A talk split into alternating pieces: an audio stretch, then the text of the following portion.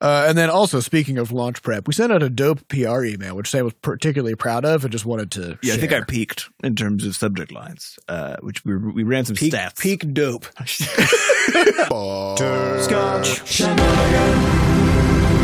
Hey, everybody, welcome to episode 243 of Coffee with Butterscotch, the game dev comedy podcast, Butterscotch Shenanigans. I'm Seth, and I'm the games programmer. I'm Adam, and I'm moving air out of my mouth. I'm Sam, and my back hurts. And this is a show where we talk about life, business, and working in the games industry. Today is January 24th, 20 Blendy. Before we get started, we have some great news. We're going to be swearing on this show. All the time. Hooray! So put a smile on that face because it's happening. Also, we'd like to thank our supporters over at moneygrab.bscotch.net. We got a donation from Specchio who says, This is for Seth to buy a pack of Gatorade so he can power through a whole 12 lines of code next time. so there was an exchange in the Discord where I believe it was Specchio asked, he's like, Can we have this thing happen? And I was Doesn't like, he just isn't that how he? Uh, yeah, How's that? when has he ever not? yeah. And he was like, he's like, it would really be nice if I could do this. And I, I popped open that section of the code and I was like, oh, I mean, I could just like add an if statement to that. Hmm. So it was one line. So I did. And I was like, oh my God, I'm exhausted. I'm going to need some Gatorade after that. So he, he came through. Well, this is actually a funny thing. It does happen with some regularity, which is we'll talk to Seth about something. Like, hey, like I, you know, I want to bother. Uh, this actually literally happened yesterday. I was Yeah. working on a, a problem with the checkpoints and the cameras and Levelhead. Thing I finally noticed after hundreds of hours of building stuff, and I was like, hey, yeah, I, this is probably like a huge thing. Can you try to make it work like this instead of the way it currently works?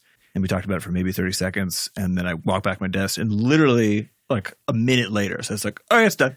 Like, what? I've been sitting here for a year is not the- having this. This is honestly what makes it, I think, so hard to. To choose where to spend your time. Yeah. Well, not only you can the- do infinite stuff. not really only that, fast. but it's it's hard to even like as a person suggesting changes or requesting uh, new features or whatever. You have no concept of what would be easy or hard to Oh, yeah, do, that's true. right? And so, so some things that might sound unreasonably ludicrous, or or because they might, you might be like, oh, maybe this is using some kind of like hidden hidden complicated mechanism that I don't understand. And it turns out it's an if statement, you know. Then another thing that sounds really simple, like it'd be cool if when I dragged a path node, if the item attached to it went with it. And that that's a week. That's a week of that's a week of refactoring. And you it know? is more likely that a simple thing is hard. yes. As in, like that, that is the kind of thing that we get, eh, both that we give to each other for feedback, but also that we get from outside, where someone just says, "Could you just?" Which is when we talked about this in a, Mhm. an episode long ago. the word just. The word Oh. just. the worst. just we said there was going to be profanity on this episode. Yeah, this is the worst- Just is the worst it's the most profane word there is. disgusting. You disgust me. Hey, Keep why don't- keep why that don't- word out your mouth. Yeah, why don't we just uh, add this? Why don't we just do that? Six months later. Oh God. Another consideration, another Yeah. consideration here too, though, is and something that that's especially when people know this, when somebody knows, oh yeah, Seth can fix a whole bunch of stuff in, in mere seconds or minutes, right? Mhm. Uh, then it always begs the question of, well, why doesn't he just fix this like laundry list of all of the things, or like, or make these like little minor tweaks that would make the game a Mhm. little bit better and all this kind of stuff, right? And it's because yeah, he can do all of that, but there's infinite of them. Yep. And every time, everything we We've talked about how This- things move, right? So like you'll solve this new thing. Someone's like, oh, I just just five minute tweak here, and the reality is it doesn't actually solve anything. Well- well, it just moves the problem. Yeah, and, and honestly, fixing something only creates more demand. So because it's the Jevons paradox, Yes. right? So so if so, we added a ruler to Levelhead last week. It's a grid ruler, and you can you can turn it on in the editor settings, and it's a cool little thing where it's like it'll count how many grid spaces you've you've moved your cursor through, and so you can like use it to measure things. You can use it to count how many blocks you've placed. Mhm. Um, you can also use it to see where you're at. So if you're like, oh, my level is 50 wide and I'm at 25, so I'm in the middle, right? So you can now do that stuff that was literally impossible to do before. So you think, cool, problem solved. Great, new Right? feature. No, this is this is the start of a whole new set of problems um, because now that people can do this this thing, which is like see the ruler, they can measure blocks, whatever. Now all of a sudden, it's uh, requests for it measuring other things, you know, or measuring certain things differently, Mhm. or it displaying. Like, how am I feeling today, ruler? yeah, Tell me. Measure my feelings. Uh, yeah, and so y y- I, I I think it's a, it's an interesting lesson that we've that I personally have had to like really sort of like emotionally grapple with over the course of early access is I literally can't solve problems. No. No, you can. Only I can only ones. You to create more. That's true. yeah, and, and, and by solving a problem, you only make more work for yourself Yeah. later. Yeah, what it is, and it's and it's funny too for me from coming from the outside of having anything to do with any of the feature implementation of the game. Uh, every time Sam and Seth are pumped about some new thing they got in, they're like, "Oh, I can't wait to get this in players' hands." And then it finally gets into players' hands. The immediately the only thing that happens is people start asking for changes to it and additions to it and whatever. Yeah. There's there's every once in a while like there's this rare moment where someone's like, "Oh, thanks, This is great. I love like- this. I love the this." end. Yeah, that's Yeah, it. The end. I'm. d- I said what I wanted Uh-huh. to Yep. say. Know it's just, But- it's but just it- but- universally. oh, why not? Why not this way? Why did you decide to do it like this? Now, I, if we had I want to say like this isn't a complaint that, No, we, that we have. It's and a actually, fact. It's, it, it is, it's just a fact. Yeah. it's a fact about about humans is like we we generate ideas based on what is there. Yeah, you get input and you put output. Yeah, and so when there's a new thing there, you get new ideas. That's just Yeah. how it works. But it's right? something that as a as a developer, whether it's for games or anything, or just a person making creative content at all, Mhm. right? Uh, the moment you put your thing in front of other people, you have to be ready for that reality, right? Because the reality that we all want is when we make something awesome and somebody's really excited about the awesome thing that we made, and that's the relationship, right? Yep, that's it. But that is not the relationship that human beings have with the things that they consume at all. Yeah. Um, the thing about humans is it's never enough. It's never enough. You can enough. always think of something. Well, you got Yeah. that hole. You know, you get that You got huge that- hole. you got that there. void in your You get soul. Void in your soul. It's just Yeah. We we're just all always just trying to fill our Yeah. soul void. I was actually somebody somebody posted uh, a video in the Discord uh, just this morning about the the mathematics of the just noticeable difference Mm. and how how if you're holding hundred grams in your hand, like a hundred gram weight, and somebody puts a hundred and twenty gram weight in your other hand, you can tell which one's heavier. But if it's two hundred grams and two twenty, you can't tell, Mhm. right? Yeah, So it's proportional. so if something is twenty percent more, you're like, oh yeah, obviously. But if it's ten percent more, then you have no clue. It also so- depends on how relatively strong your two arms are. That's true. So- if one of them is twenty percent stronger, Then then it's it's gonna going feel the to same. take more. Yeah. Mhm. Yeah, but it's yeah. People always operate on relative terms, not, and we talked about like last week. We talked about how you can't tell how warm things are. You can only tell whether they are warmer or colder than Yeah. your hand. Yep. Um, But yeah. I mean, it's an important to note, I think, as you're developing or making anything, which is that the minute you put it in front of people, uh, there will be a, a large reaction that will try to direct your energies. That's just how it's going to be. Yeah. Right? And you gotta Um, you gotta be ready to know how you're gonna deal with it. Yes, because it's good. It can be very good in terms of being like, oh, we actually didn't need to spend any time on X, Y, or Z because people really care about this thing. We- Now it's kind of a surprise, and we need to buff that up. But it's important to recognize that any feature you have in there, people are going to want. When you, and you up, can't right? know because if you had spent time on X, Y, or Z, Yeah. then maybe that's the thing people would Yep. be talking about. um, and also, literally any of those could make it for a good game. You don't Yeah. know. But Uh, from an emotional perspective of being the person you know who made the thing, it's that you have to you have to switch from realize from believing that when someone's excited, that's their show of that they love the thing, you know, to the fact that they want it to be different. Yes. is actually the marker that they're really into the thing Yep. because it's important to them. They want it. They want Yeah. it to be in a such a in just like a certain way. They feel like they understand it Yeah. deeply. I would know? say it's more like the volume of discussion about how to modify a new thing we put into Levelhead. Yeah. typically is actually the indicator of how successful a thing it is. yeah, I think that's true. Right. Yeah. Well, with some exceptions. So I want to talk about I want to talk about multi-select. Yeah, go Uh, for it. Well, uh, okay. So we got multi-select into the game, and this tool is so powerful. Compare like so. What you, what you can do is you can select any shape of thing. You can select up to something like thirteen hundred or fourteen hundred blocks at a time. And then copy and paste. You can copy them, you can paste them, you can delete them, you can drag them around. Um, the stuff that you had to do in the past to execute these kinds of moves um, was it was would be like hours of work that you could now do in a minute or a second, right? Mhm. And so the, the process improvement is is massive and it's speeding up level building and it's a huge quality of life improvement for everybody. So Sam, you've been building tons of levels. Oh yeah. And it's it's, It's a great. lifesaver. Yeah. Right? Well, the reality is a lot of the campaign levels, if they had, if at some point I was like, oh, God, it would just be so good if I could move literally this whole section of the level Yeah. down one tile, which oftentimes, like weirdly enough, one tile makes a huge difference for like the playability of some levels. Um, and usually I would just be like, well, Well, that's just I where just that need to, yeah, I just need to change the rest of it, I guess, as I go to like somehow compensate for that. And and the th- interesting thing about I, I like personally, uh, I view multi-select as one of the biggest features that we've added, uh, both in terms of how much work it took to get in, and also in terms of how much it affects the the ed- level editor. Experience. Yeah, I would say it is the biggest feature we've added during early Yeah. access. like Paint Bucket was dope. Don't get Mhm. me wrong, but multi-select is a game changer. Um, but interestingly, so like we put out the multi-select patch and people just started using multi-select and it, and it sort of like immediately became just like an automatic ingrained part of the workflow of building levels to the point where people saw it at the beginning like, oh, this is great. And then it was it's just silent. Yeah. because No, it true. because it kind of becomes like like any of those like you never hear people talking about the paint bucket. Correct. But people use it constantly as they're Mhm. building levels. And, And I- yeah, and any one of us can sit down and think of like a thousand little ways to change both of these things. Right? Yeah, and, and it's also the case that uh, like there are certain other things that are just that are much more annoying to work with, like the path editor, which clearly needs a bunch of updates. And so, like obviously, people are going to direct their their energies toward like talking about those things. But So sometimes, once, once you fix those things, maybe they'll start directing them towards multi-select. possibly, but it's like sometimes you get a thing in there where it's just like it's so smooth and it just does exactly what it needs to do. Yeah. and it's just like yes, Well, I think it's no also more questions. But they're also these are kind of conceptually simple things, right? Because like the paint bucket is like, oh, it fills up a space, you know, and like Yep. multi-select, oh, you select a bunch of things, Mm-hmm. right? It, it may just be that because they're also, I mean, which makes them sound simple, but they to execute those is uh, is enormously challenging, right? But the but the outcome as you perceive the experience Mm. as a player is very simple, right? And so I wonder if it's actually just because, and it's not it's not only simple, but it's also uh, not even metaphorically like other things that people have used, but literally the same thing people have access to in other programs, right? So that, and it does exactly the same thing here as it does It in just those does other things. And so I think, I think because it's not a new thing conceptually, it's just like, Yeah. oh yeah, multi-select, you just select a bunch of things, right? There, people don't even think to start asking the question of because they, they don't they already know what to expect and they got what they it does what it does. That's Yeah. it. It's kind of like if you know when you press enter in a word processor and it starts a new line. You're like, yeah, Yep. that's what that's supposed to right. do. I have no more questions or concerns about this.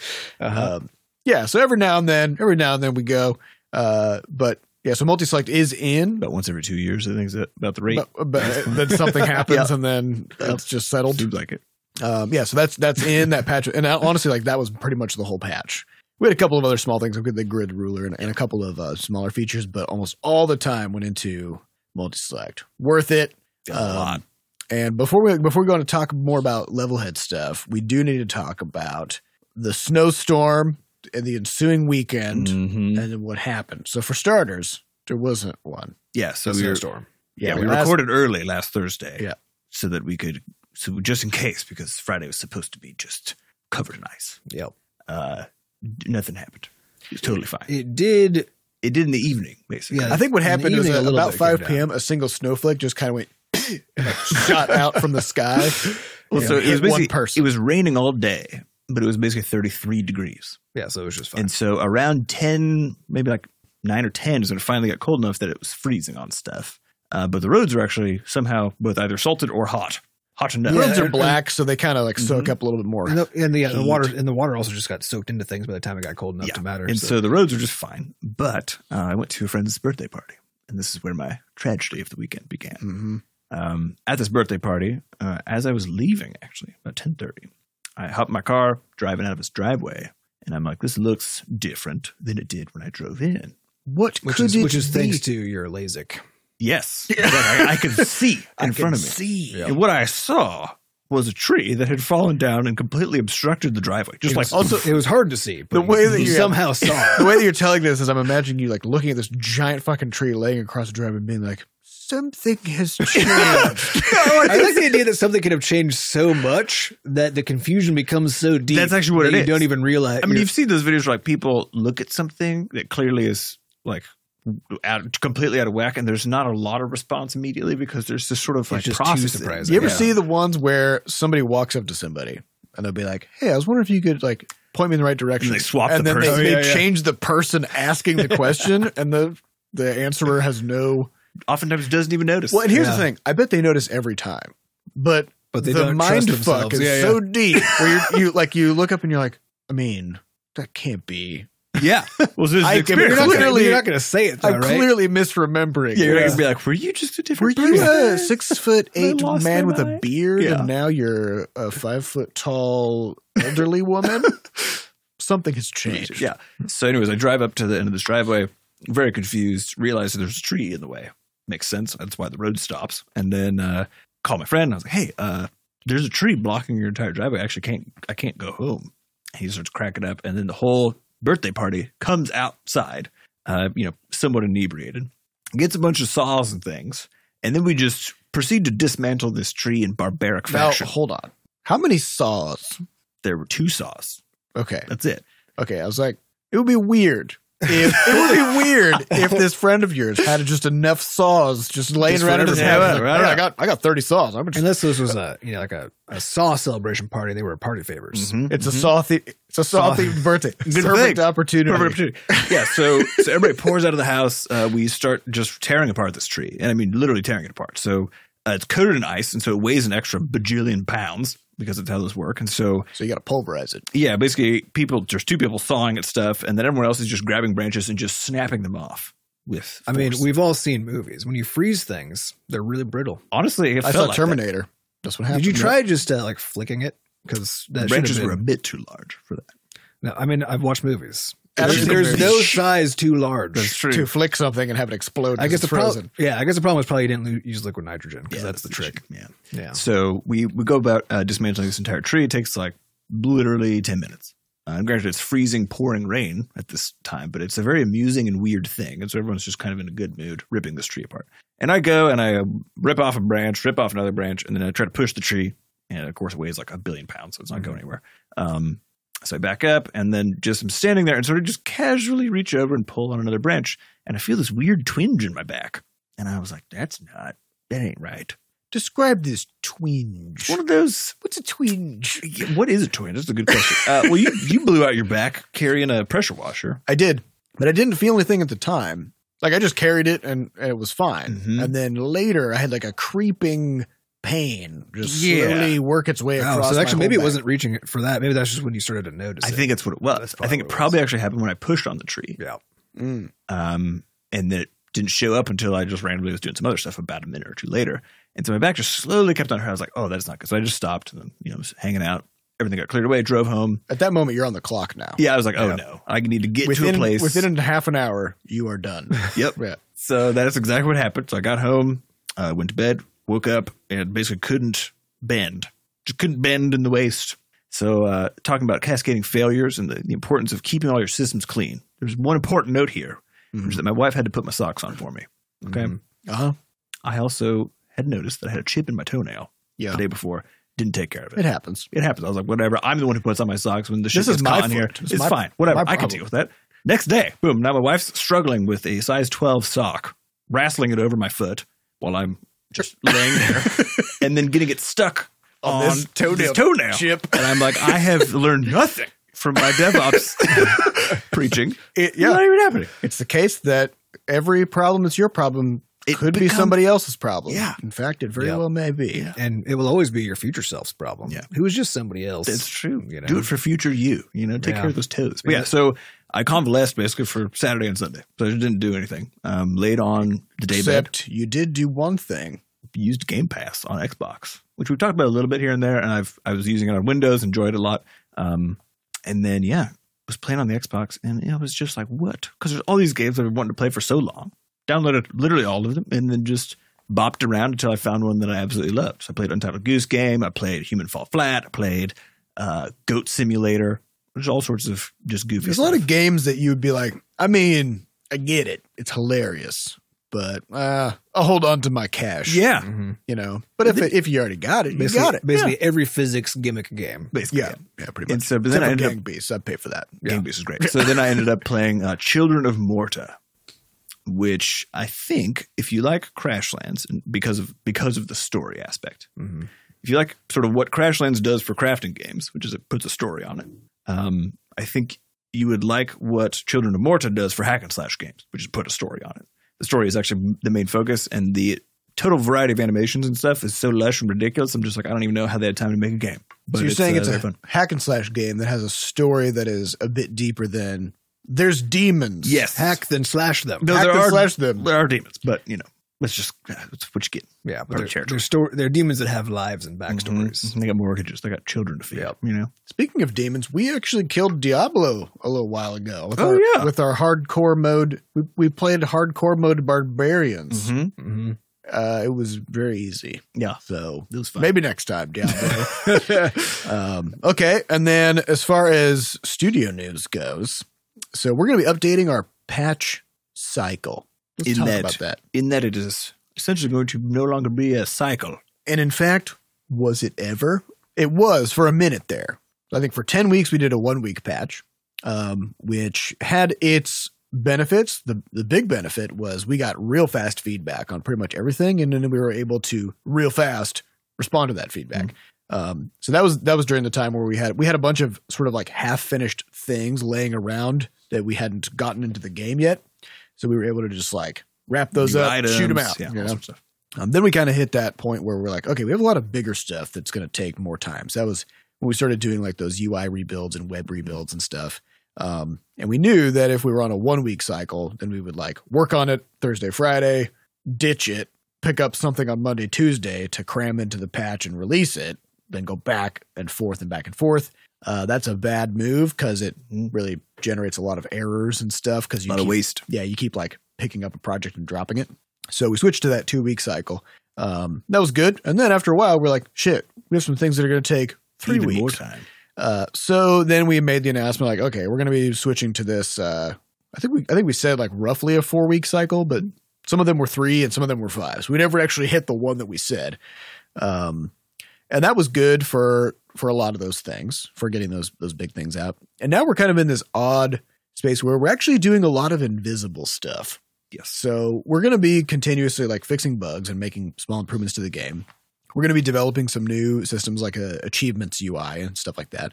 Um, but we're developing these things in a way that we should pretty much be able to, at various points, just drop a, a patch on a Wednesday um, without like abandoning the thing, as long as we view the patch as like this is just a bug fix patch. This is just this has, some improvements in it or whatever. We're working on some other features. They're not in this one yet. Yeah, so basically we're just gonna be chilling out about it. I think it's the easy way to put it. Yeah. Uh, when a patch is done, we'll put it out, and that's gonna be how it is. Yeah, well, not only that, but but our previous approach was like we wanted to make sure every patch was a big deal, and because of that, that forced us to be in a position where like we kept having to drop a feature, quickly cut, like make something that is a big deal, put it in the mm-hmm. patch, and get the patch out. If now we say, you know, what, we're just going to patch as frequently as we can, but we're going to do it in such a way that is good for our good for the game and good for our sort of like project workflow. Well, it's mostly that we need to get ready for launch. yeah, Yeah, We're, and we are in the final stretch. Yeah, Yeah, and so so excited. we have to be we actually need to be trying to add as few new actual features as possible because we need to rapidly get to the point where we can be submitted to cert. We can have everything fully localized for realsies because Yep. literally every moment Seth spends touching the game code, he's adding new stuff. we have to Shoving words so There's almost thirteen thousand words in the game now. that's a lot. We had to, we, Where did they go? Yeah. Where are they? And we just yeah we just added a jillion. we put the presentations in. Yeah, in. Yep. not not in a way that you get to experience, dear Yeah. listener, but uh, Well, that's but- the other but thing. they're in is- there. Though. That's the other thing is so so we're developing a lot of these sort of like launch features where basically come launch they're going to get in there for the final patch. Um, and right now they're just kind of all being developed all on their own. And in the process of developing those, we're also fixing bugs and doing some other stuff. And if we hit it like a, a point where like on Wednesday it's like, hey, we fixed like 20 bugs this week while we were working on this other feature, we can just put that out. It's fine. We can Yeah. just deploy that patch. It's no big Mhm. deal. Um, yeah, so we're going to try to get away from the big deal patch concept and just get stuff out when we can. Yeah, well, I think it's it's one of those things that's hard to appreciate uh, outside the context of of making games and trying to make a living doing it. Is that launch is a spectacularly complex affair if you're going to do it right. Um, there's a whole bunch of like there's a jillion dominoes coming like from every di- direction that all have to like fall into place at the right time and and you need to have a lot of sort of room to do that and every time you add something new to the game you're basically making it harder to juggle all the rest of it because you're adding uncertainty to, to the system uh, and not only stuff needs that to be tested, needs to be tested and- cert and everything Yep. else. and so not only that, but then uh, game developers, especially indies who are just starting out, tend to think that all I got to do, I just got to get this game out. Just like once I can get Mhm. there, then I'm fine, right?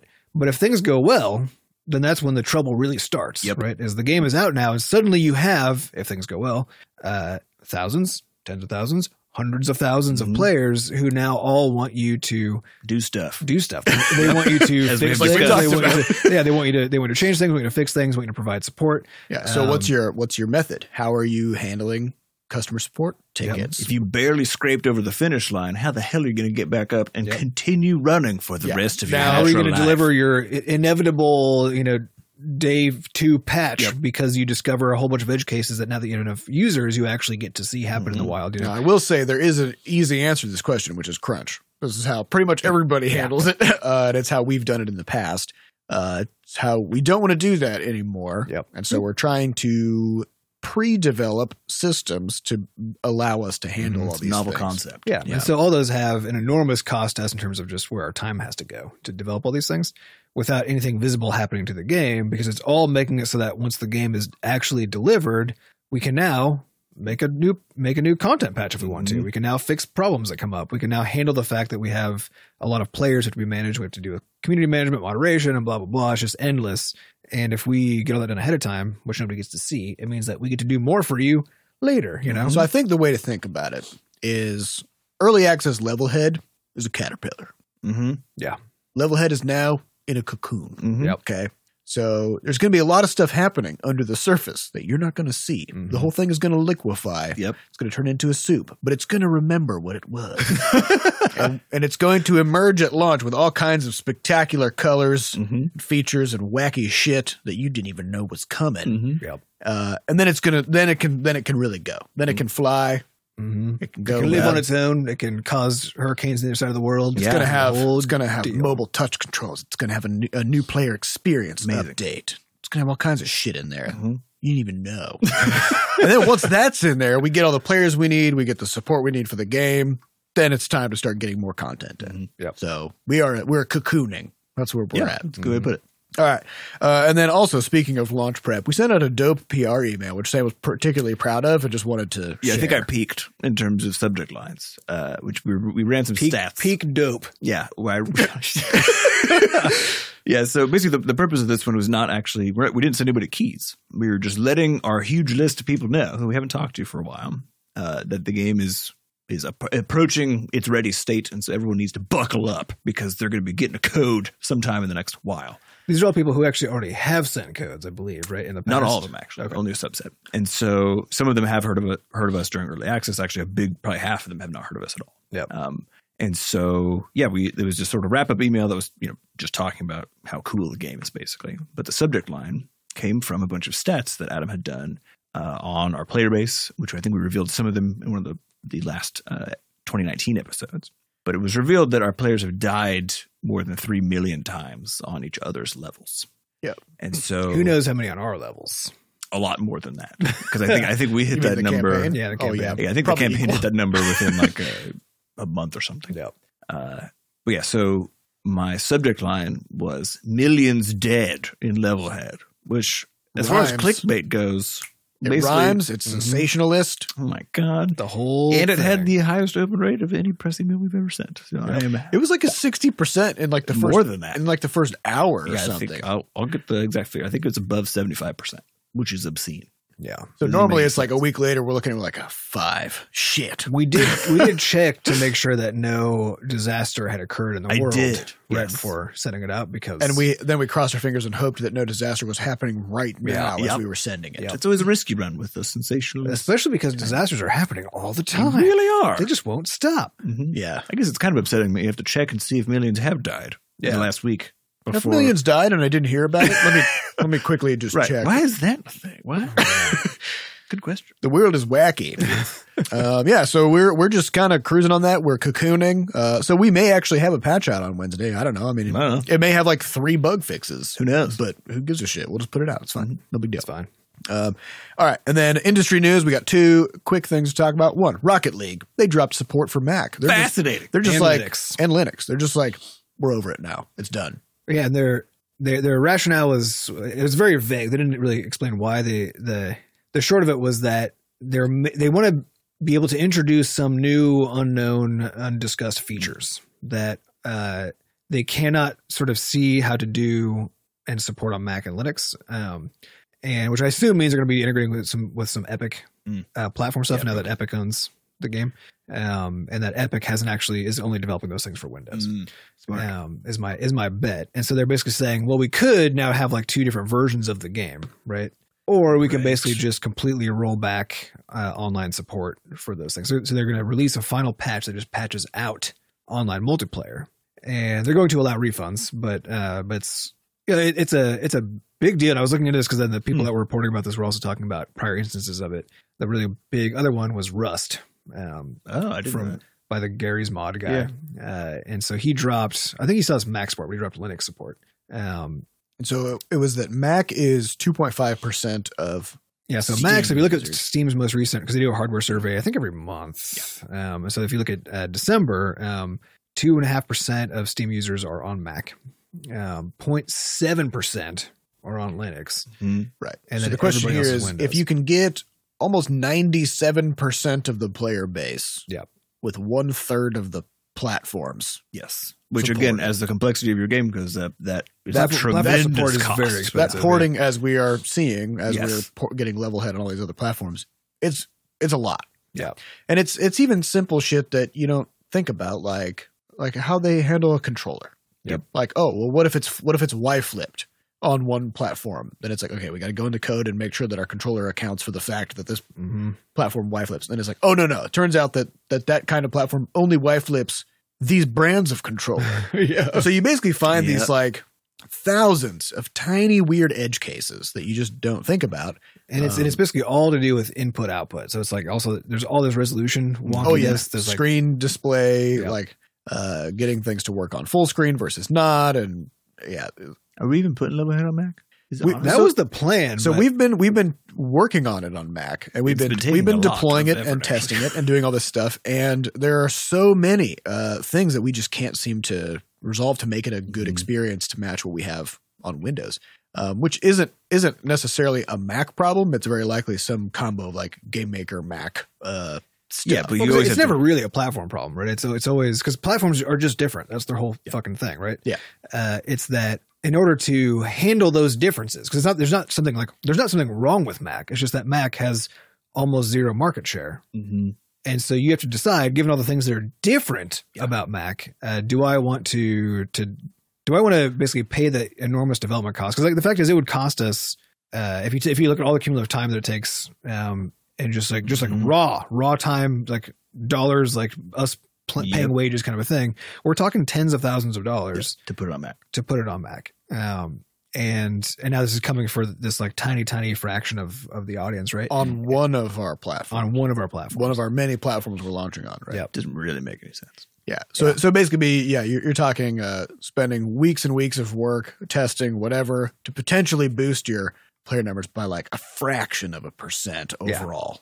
If if even And a fraction. Again, more importantly, increase the complexity of delivering any future patches Yeah, it to makes actually the everything more majority of your players. Yeah. Right? that makes so more so. I mean, I think yeah. So we're we're actually like after this came out, we're like, hmm, maybe we should take a second look at our at our Mac plan because it's also the case that you know if our goal is we want this game to be available just about everywhere.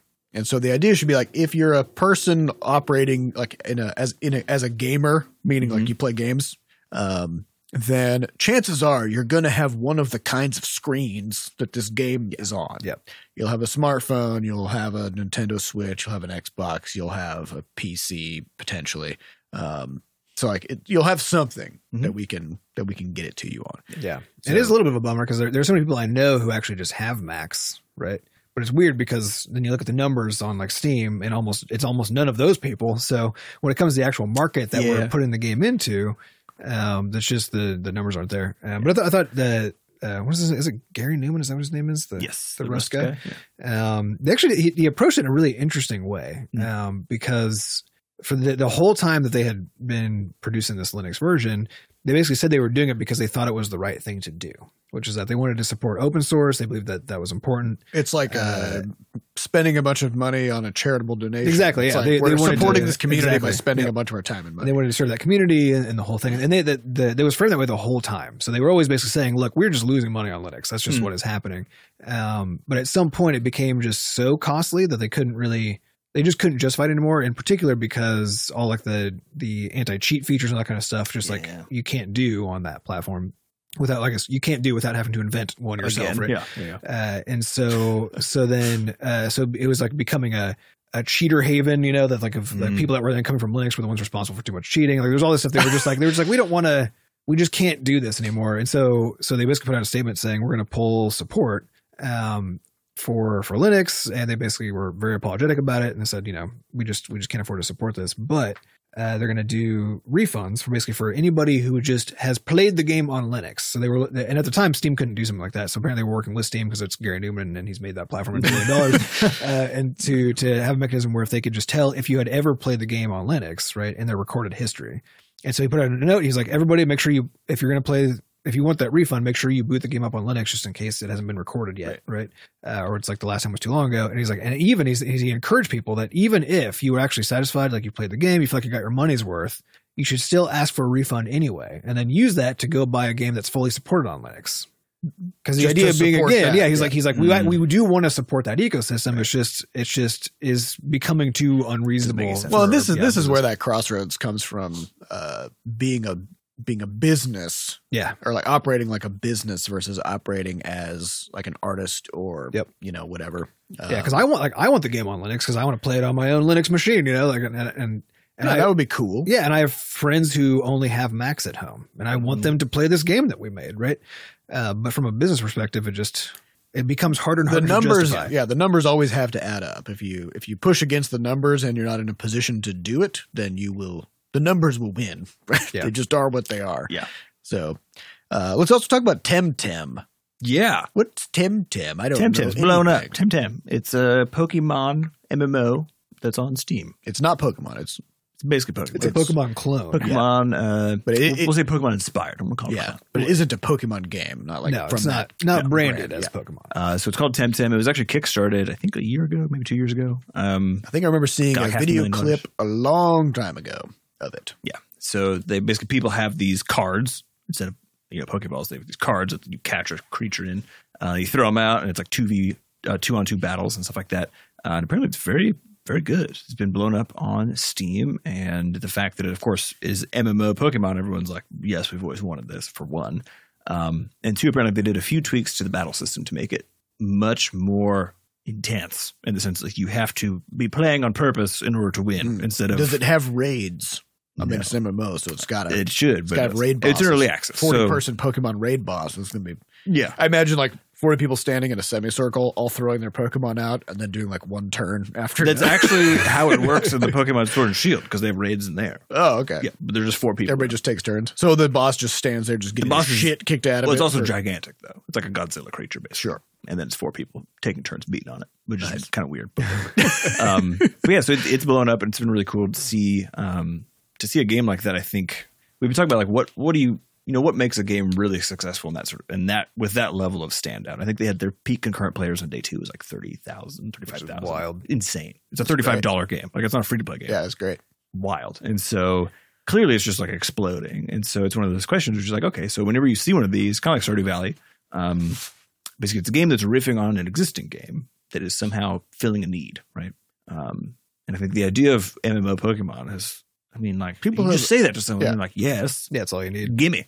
Um, I think ever since uh, World of Warcraft entered the public consciousness and like that kind of took over in the mid 2000s, um, the dialogue around pretty much every major franchise is like, I want an MMO of this. Yeah. Yes. And a Pokemon was no exception. Like Oh, that yeah. was a huge ask back then. And Yeah.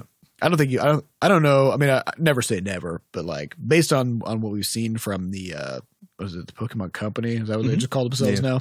Uh, there's not much to indicate that they would want to go down that road, but Yeah. Yeah, they don't know. haven't invested in that kind of online. Yeah, but maybe after seeing this, maybe they'd be like, "Oh shit, yeah, I guess, yeah. guess we got to do it." But it's uh, it's been fascinating to watch. So we'll, we'll just keep our eye on it. But uh, it's something to check out. At least go see the uh, little trailer. They did like an anime trailer Mhm. for it, which is super fun. So very cute.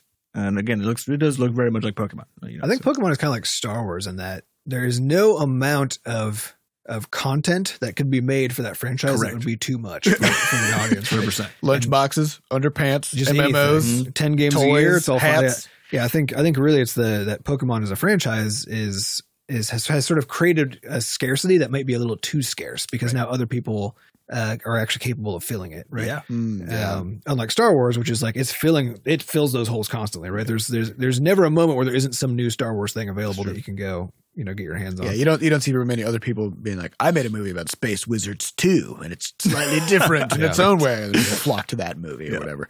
Um, okay, well that's interesting. I guess we'll, we'll Keep an eye. see, See where it goes. that goes. Uh, let's get on some questions. These questions come from our listeners over at podcast.bscotch.net. Highest voted question comes from Mimabip Gorky, who says, Do you set limits on how long you can spend cleaning code? I just spent an entire week refactoring four weeks worth of code, and now I feel bad about making no progress. Mm. Well, Adam has opinions about I this. do have opinions about this. The first thing is that progress is not measured by lines of code created. If anything, it should be measured by lines of code deleted. Yes. So, uh, What's so, the joke? There's one button on your keyboard that can make any code better. yeah, Delete. yeah. So, so I think so there's a there's a framing problem here, which is uh, which is thinking of this is the whole idea of also that features are the thing that matters, right? Yes. Um, it's well, this is the state we're in with Levelhead. Yeah. Which is like we features are the things that you sell to people, right? But in order to sell that feature, you have to be able to support it. you have to be able to deliver it, to be able to and deliver it. maintain it. Yeah. Mm-hmm. And so all that behind the scenes stuff is is it, it doesn't make any sense to say it's like just as important as or more important. It's just it's required also, Yes. right? You need the feature and you need all the support underneath it. It's part of the work is the important. It's part of the work. Yeah, it's not it's not something that you just get to also do if you have time, right? Because if you treat it that way, then the end result would have been instead, that, yeah, you spent this four weeks writing this code, and then you spent the next four weeks writing some other code, except that it took you four weeks instead of the two it would have taken otherwise Mhm. because you didn't spend that week refactoring things to make it easier to work with. Well, this is just like off of our production conversation from two two episodes ago, I think. Uh, we're talking about Blendy Fridays and Mhm. about about how you just don't you can never fully appreciate just how much you're being hit by the waste of having things set up badly, Yep. having bad Yeah. processes, having Mhm. awkward code that's hard to work in. Yep. Like you have no idea what kinds of features you wouldn't have been able to add to your game had you not refactored Yeah. that. But the thing Um, to the thing to worry about with refactoring is basically the premature refactoring. Yes. Because here's the thing: if you were to refactor the same code now versus like five weeks from now, uh, you would end up doing it differently because the needs of the entire ecosystem at that point would be different, Right. right? And so this is the same problem with premature optimization. Like I would just I would because I think I think of refactoring and like having processes just as optimization problems in the same way that having good optimized code is. And so if you do that too early, you, you're going to end up having solved the wrong problem, which is just another form of waste. And so what I do for refactoring is I don't just go say like I'm going to go refactor Rumpus, right? First Arbitrarily? yeah, arbitrarily. First of all, there's so many lines of code in there because I've been working on it for two and a half years now, or whatever. Uh, that that is a uh, that is a crazy thing to even try to do, right? But I do decide sometimes, oh, I'm going to add another layer of of, and even actually just last week, I added another layer to my type checking, and and because because the whole the entirety of of uh, Rumpus is is built in in Node, which is just JavaScript, and that's all loosey goosey. You can do whatever you want, right? And so I've been slowly over time adding new requirements, which I just add with with external tools that now just underline more things, and are like, "Are you sure you meant to do this?" You know? So you just Uh, clean it up as you go. Yeah, but it, but it basically made it so that now like the entirety of my project is not basically now underlined in red, right? Like as in every file I open, there's anywhere between 10 and 50 lines of code that are wrong. that are now quote unquote wrong, right? Right. Uh, which basically just means really, things just- that I should go. Just loose. I just need to clean them up. I just need to annotate them better or whatever. Um, but I don't, I'm not going through and doing the entire project, right? No, I think again, it's, it should be based on what what What are your you next working on right now? Exactly. Yeah. So, if you said, okay, I'm, I'm going to improve this next feature of the game. Yeah. Uh, what systems would that would that warrant a, a refactor on? Yeah. and then do that as Yeah. opposed to just like arbitrarily being like, I'm going to go clean the whole code base because who gives Yep. you know like And most so- so, most code you probably don't actually need to clean. No, the- because if you're not- reality. It's working. Yeah. if it's working for now and you're not going to touch it, you basically wait. You need just in time. yes, You need just in time refactoring, right? Use So- a pull system. use a pull system. When you need the thing, refactor it. So what I what I do is basically if I go into old code that I need to go work on now, the first thing I do is refactor it just enough that I can tell what the hell is going on, right? So if you, yeah, if the first thing that happens is you open it and you start squinting at it, and you're like, Yeah. what? like that Like, tree what in even the driveway. What? But Yeah. but not but don't go whole hog into it, right? Because there's a pretty good chance since you're in that code anyway that you're going to end up having to replace something like add, add some new functions, like just like gut something, who knows? And so if you spend five hours refactoring it first, and they're like, okay, now I'm going to go do what I came here to do. Turns out you just deleted that entire thing and that was pointless, Yep. right? So so that, the way that I kind of think about it is is only focus on the stuff that you need to be focusing on.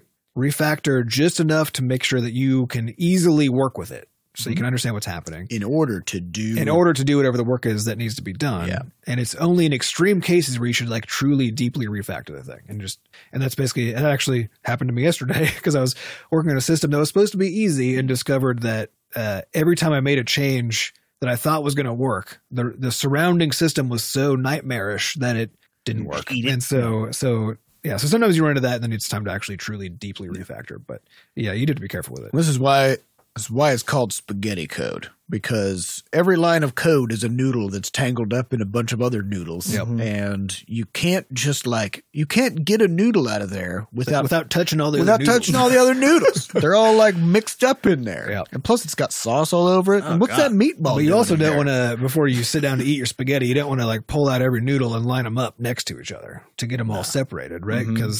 Then you don't get to eat your spaghetti. Now you're eating a, a raft Yeah. made of noodles.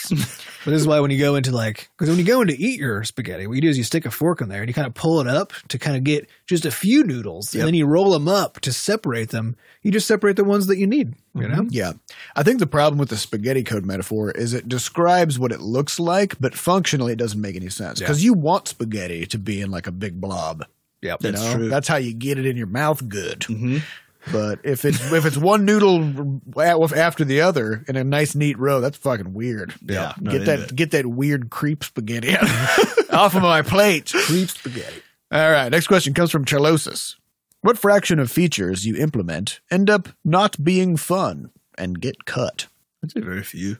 We don't really cut features so much as just iterate them into the Correct. we so we think of fun as being a balance problem, Generally, yeah. Right? So like we have an enemy called the canoodle in Levelhead. Mhm. It hasn't been cut. It's still in there.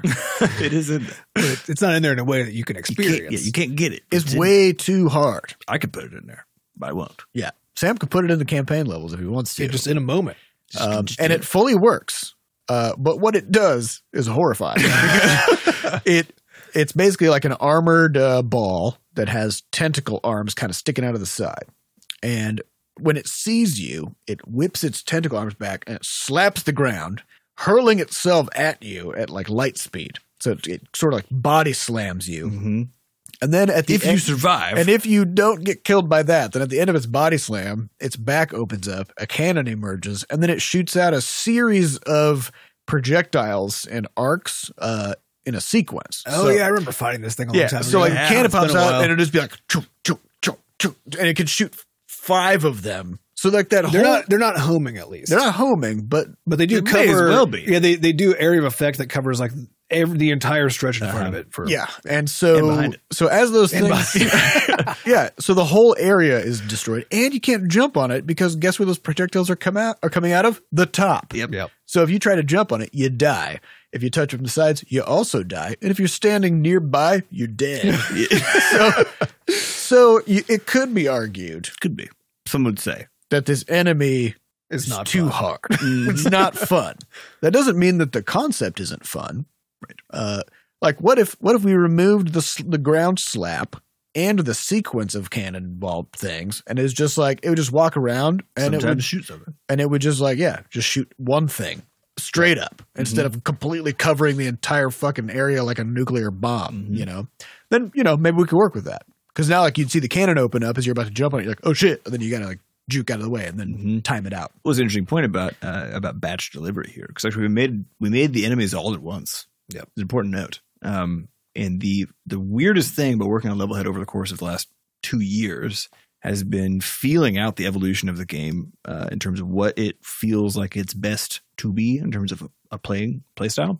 And the reality is that the the enemies all came online basically all at once, back to back to back, and also actually early on. So probably like what month eight through Before we had 12? the grappler, we had period. most All you- all of them before the grappler. Yeah. Okay, so the first six months. where all, all you could do is jump on stuff, and then we had push blocks that you could like slide on the ground, but the grappler was not part of the game at all. That didn't exist. Right. So the the crazy thing about that is that the conception of the game at the time was also very different. And so these enemies, most of them are that we. The reason we add, for example, the uh, the scrub and the ocula, is because we realize that actually the enemies that we made tend to feel much more like bosses by default. Even just when the little one, like a, a Flipwip, will just murder you. It will just come up and just rip your face off. Even the Vacrats, because of their acceleration, Yeah. are weirdly hard to land yeah, on. Vacrats go flying all over. Like Yeah. it's it's crazy. And so we realized, okay, so we actually pushed it too far in a lot of ways for this initial batch of enemies. Well, and our, we pushed it where we wanted, which was our design philosophy at the time was enemies should try to stop you, yeah, right? So like and they should be interesting. Yeah, so we were Those we were are- looking those are at, literally the two requirements. yeah, so we were looking at how a lot of other platformers uh, handle their enemies, and a lot of them are basically just these kind of like boring ass mundane thing that you you literally just like murder it on your way by. we were kind of using Hollow Knight as inspiration in terms of like the enemies are all they're just really interesting. They just Mhm. do they do and they don't do very much, but they just do a couple things. Yeah, and of course we've like we made Crashlands, right? So every creature in Crashlands had its own unique attack does a style, couple of- couple of things. Yeah, yeah, and so so that that was our original thinking, but seemed like a good idea. yeah, but it, but it is the case like that does create a gap, which is like maybe maybe every enemy, not every enemy has to be completely murderous. Yes. So this is actually this is something I definitely want to address uh, once we get out of launch, which is like maybe a first update or something. Add a few more of these sort of Yeah, more demos, basically. Yeah, get some more Yeah. enemies in there. Get some more like, and you could have like a you know flying enemy that just like drops stuff. Yeah. that's it's It's fine. It's fine. It's Yeah. easy. It's simple. Uh, you know, it's like a Blopfish basically. Yep. But before we were like, oh, that's that's not enough. It needs to drop something that then morphs into a turret and then starts shooting you no matter where you are. Which, to our credit, we did we did put the Blopfish in as a baseline enemy, Yeah. which is Mm-hmm. is the staple like demo. It just It goes back and forth. Doesn't give a shit about anything. doesn't Yep. care whether you're there. Doesn't care whether you're not there. Nope. It's just having a good time. Mhm.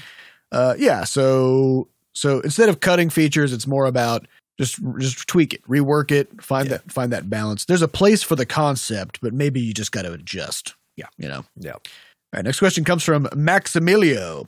Seems like absurdism is a big part of the theme and story for much of the Butterscotch IPs. I take offense to And I know that you all take How dare you? I know that you all take inspiration from the uh, similar The Behemoth. I guess it also helps with the design philosophy of not worrying about making things perfect and mostly just producing content quickly. Do you have any ideas about more serious topics and or themes that you would like to explore in future games? And what would those be? And what do you like so much about goofy absurdity? Hmm. I think the reality is that we we want to be exploring serious topics just through a lens that is extremely engaging and fun to be around. So even in Crashlands, I mean, the main theme and the idea of Crashlands is that you're just a person. You're just you're literally a trucker. You're not like a you're not a galactic hero. You're you're just a trucker. You're just trying to deliver your You're just trying to do your damn job. And Yeah. like I think that that was the, that's literally the core theme and the idea of that was how far could you push someone um, who's just doing quote unquote like a normal job to become something absolutely ridiculous just by virtue of circumstance, right? Um, and so I, the reality is, I think we we do try to tackle some of these broader themes. Um, in the case of Levelhead, you know, we're the story's not in yet, but it is done. So um, I think the thing there is one, of course, always making fun of just corporate bureaucracy is a very good time. Yes. Um, we, of, yeah, we get some really good, we get some good shit in there. uh, just sort of the, the hollowing out of of the soul that it causes. I think is uh, is it's yeah, it's turning everything into a number. It's uh God, there's we have such a great line in there that I would love to repeat, but I don't want to spoil Don't it. ruin it. But it's so fucking funny. um, Uh, yeah. So there's there's plenty of stuff in there, and then on top of that, with with Levelhead, a big part of the idea was you know how do you how do you build a uh, in in the case of the story, uh, how do you build a theme that tries to make it good and okay for people to basically explore and, and be their creative self in this sort of corporate environment, right? Um, which really what it kind of comes down to at the end of the day. But also outside of the story, I, I think I don't know. I, think it's a, it's important to think of what the impact that a game has, uh, just as because of what it is, right? Um, and so that can be because of the story. So the story tells itself in a certain way that evokes certain kinds of Mhm. uh, feelings or thoughts about the world or whatever. Uh, that's one way to do it. But another way is to design an experience that that causes. So in our case, it's, it's we're trying to we're trying to cause certain kinds of interactions between other human beings, right? Correct. We want to create a social tool that allows people to interact exclusively positively. Like that's that's the that is the honest goal that we Mm-hmm. have with Levelhead, and and we have this challenge here, which is how do you make something where people get to, get to interact, just period, where they can go in there and they just they're just and they gonna get to have just a good have time. a good time, right? Uh, because that is not a design principle that uh, that you see in almost any online content of Mm-hmm. any sort anywhere um, in games, but just also just anywhere. And that was a hard requirement for us because you know we we want to be able to make things that that do not make the world a worse place than it is, Mm-hmm. right? and and but even more than that, ideally that that truly make social interactions better and and give people avenues to express themselves and that kind of thing.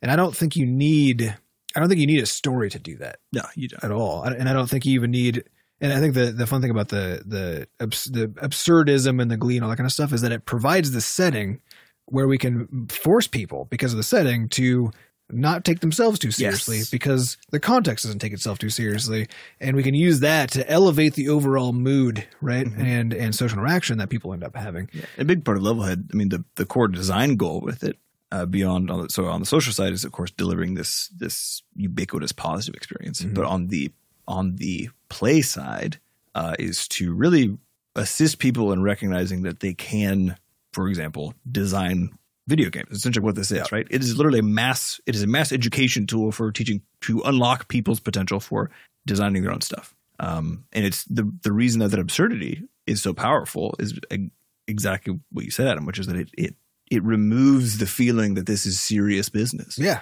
Because you can what? mess up it's you fine can mess up, and it doesn't fucking matter because Yep. the tooltips are dumb, the creatures are goofy, the GR team's always smiling at you, like everything's just fine.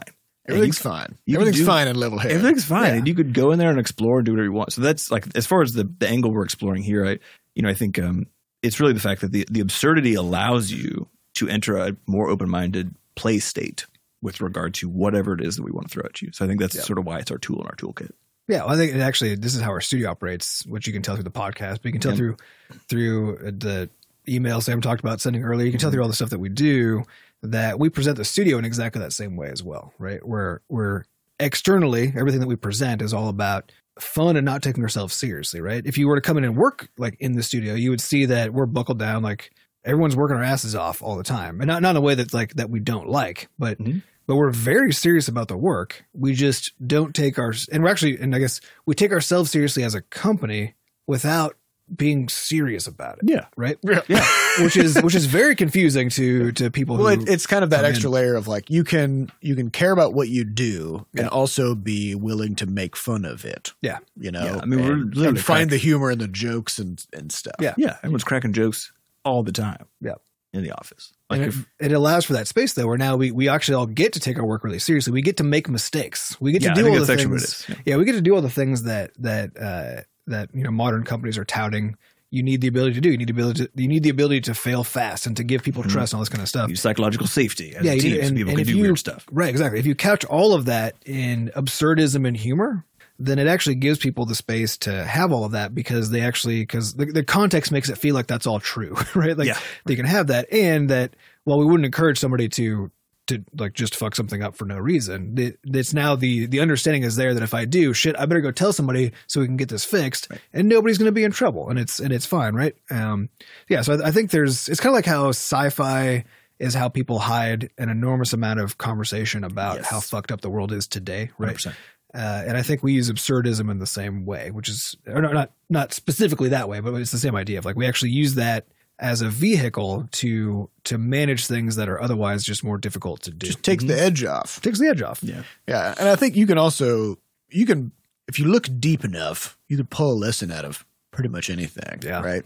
And I think um, one of the one of the things, like Sam said, that we that we always hit on is this uh, this epic and this idea of like epic and fantastical things being driven by absolutely mun- Mundane. mundane principles, Yep. right? And so I mean, in Levelhead, you're just a nameless employee. you're an employee now now think through the chain of events though which is like okay we've been shipping stuff across across the galaxy it's too slow right Mhm. we need to we need to ship things faster so we're just going to shoot packages at the speed of light uh, at our customers but we can't shoot it right at our customers 'Cause they they'll die so we'll shoot it near our customers okay problem is it's just bad form to not get the package to them Mm-hmm. right? Like they need it, they want it on their doorstep.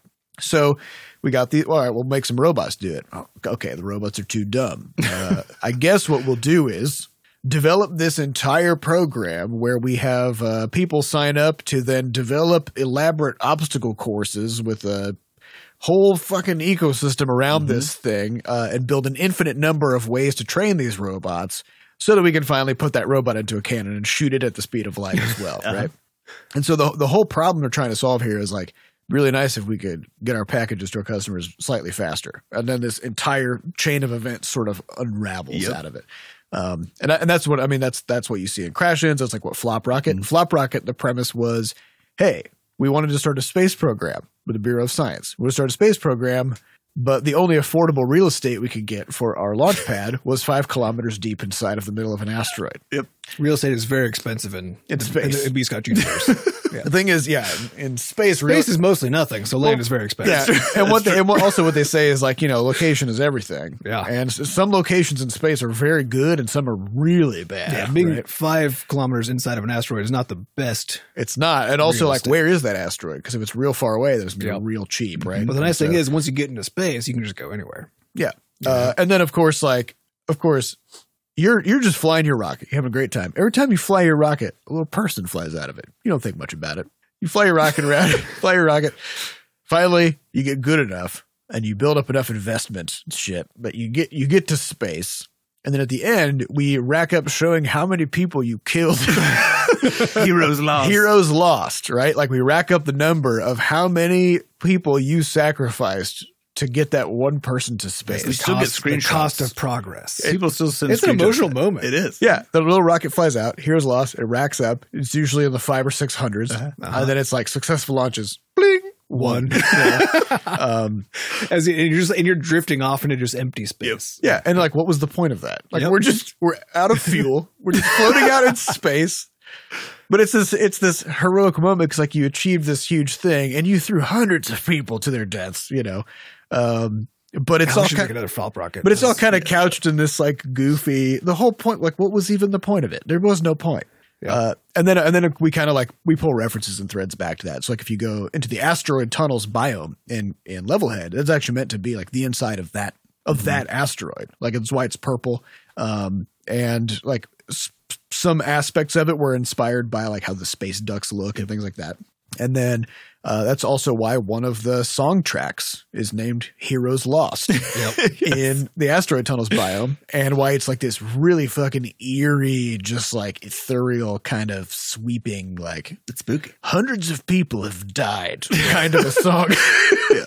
Um, yeah. So like, you know, if you look, if you look closely at all the weird shit that we've done, there's a through line in there. There's some Um, darkness there. and there's a lot of darkness on the Oh, yeah. on the underside of the. Well, I think uh, the reality is that the, the humor allows you to do things that are extremely dark with people not blinking an eye, which is fun. It's very fun. So in the case like Crashlands, one of the one of the first characters you meet in Crashlands just gets annihilated by Hugo. just explodes. Just Yeah. gets laser beamed and just he's the only character that that actually happens to. hmm Yeah, I'm pretty sure in the whole thing. Isn't that right? There, there's Yeah, there's a, right. there's a much darker storyline though with like with the blind Which guy, right? Somebody that like explodes themselves or something, and Oh yeah, that yeah, happens there's- somewhere. blew there. himself up to keep you from doing something. Something. yeah. There's a whole bunch of just like real dark stuff, but it's all couched in goofy language and looks fun. Yeah. Yeah, if you if you Yeah. were if you were to swap the theme, I think it's a fun part. If Well, even swap the Quadropus theme- Rampage, right? Quadropus Rampage, it's it's uh, this like weird sort of godlike being who has basically mind controlled the entirety of underwater civilization. Yep. and is sending them sending them up to ascend to the land Yeah. to try to take over. which is again terrible idea because these are water creatures. It's they'll not just even gonna work. Even if they make it up there, they'll just It's die. a non-issue, right? Non-issue. It's not a problem. But Yep. now it is. You know. yeah, and and and I think you know you you as a quadropus, you know, you go down there with your weapons and stuff, and you just you just Just murdering. you just murder. It's actually I had a conversation with They're uh, murdering mind controlled beings. You have no choice. Mhm. I had a conversation with Sampy on the way to work about this, about this, the the irony of of uh, Batman, of like Bruce Wayne is this billionaire who has all the resources in the world to do all kinds of philanthropic things to help out his city, and instead he's just like dressing up in armor and beating the shit out of people in the middle of the night. He's like, "I'm cleaning up my city" or whatever. Yeah. It's Uh, like, well, some socioeconomic policy might do a better job yeah, in the long term of reducing crime rate. But Uh-huh. yeah, and of course, like, but if but if you look at also like how how was Batman portrayed up until very recently? Yeah. like in this really campy kind of like goofy, very colorful way. Like I still remember that uh, clip from the Adam West Batman where he's Yeah. carrying a giant bomb over his head and like Running like around. with his dumb costume on, like running uh, running around trying to get this bomb out of the city.